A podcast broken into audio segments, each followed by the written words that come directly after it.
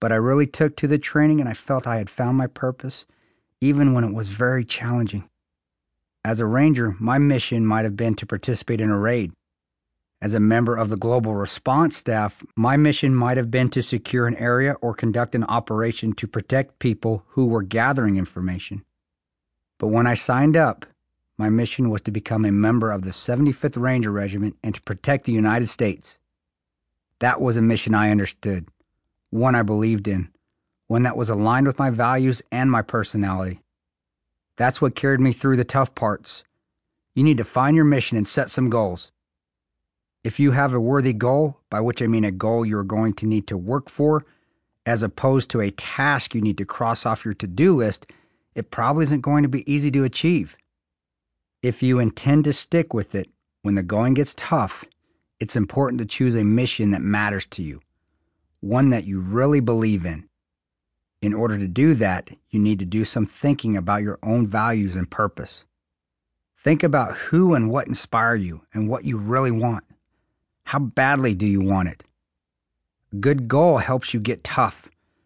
The more you want it, the stronger the commitment you'll be able to make and the longer and harder you'll be willing to work and sacrifice for it. My mission was to be a ranger. Out of the 300 people who graduated from airborne school with me, fewer than 50 of us tried out for the 75th Ranger Regiment. Immediately after our graduation ceremony for airborne school, we were told to stand in formation and wait. No one spoke. We stood at attention.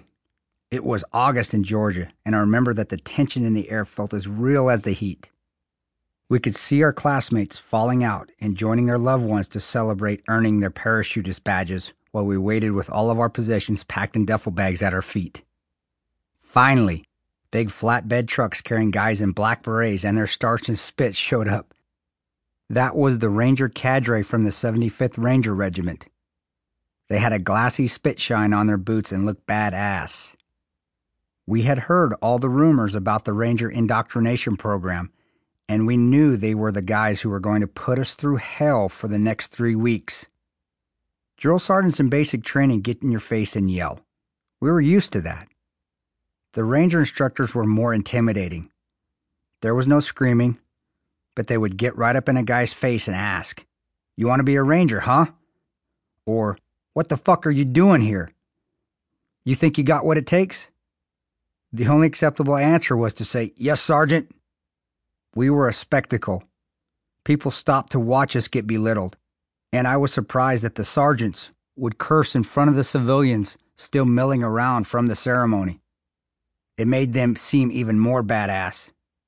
They asked if anyone wanted to quit, and I was even more surprised when a couple guys raised their hands right there.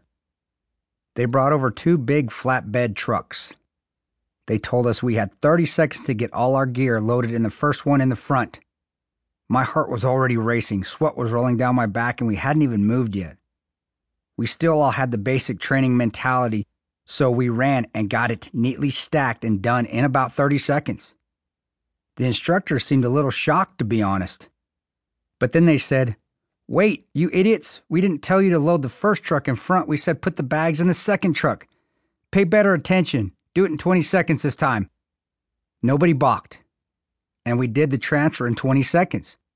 Well, maybe it was 40 seconds. I can't remember. But I know it was quicker than shit and we got it done. Then they smoked us anyway, which meant doing push ups, flutter kicks, and mountain climbers on the hot pavement. Those are all standard issue military punishments.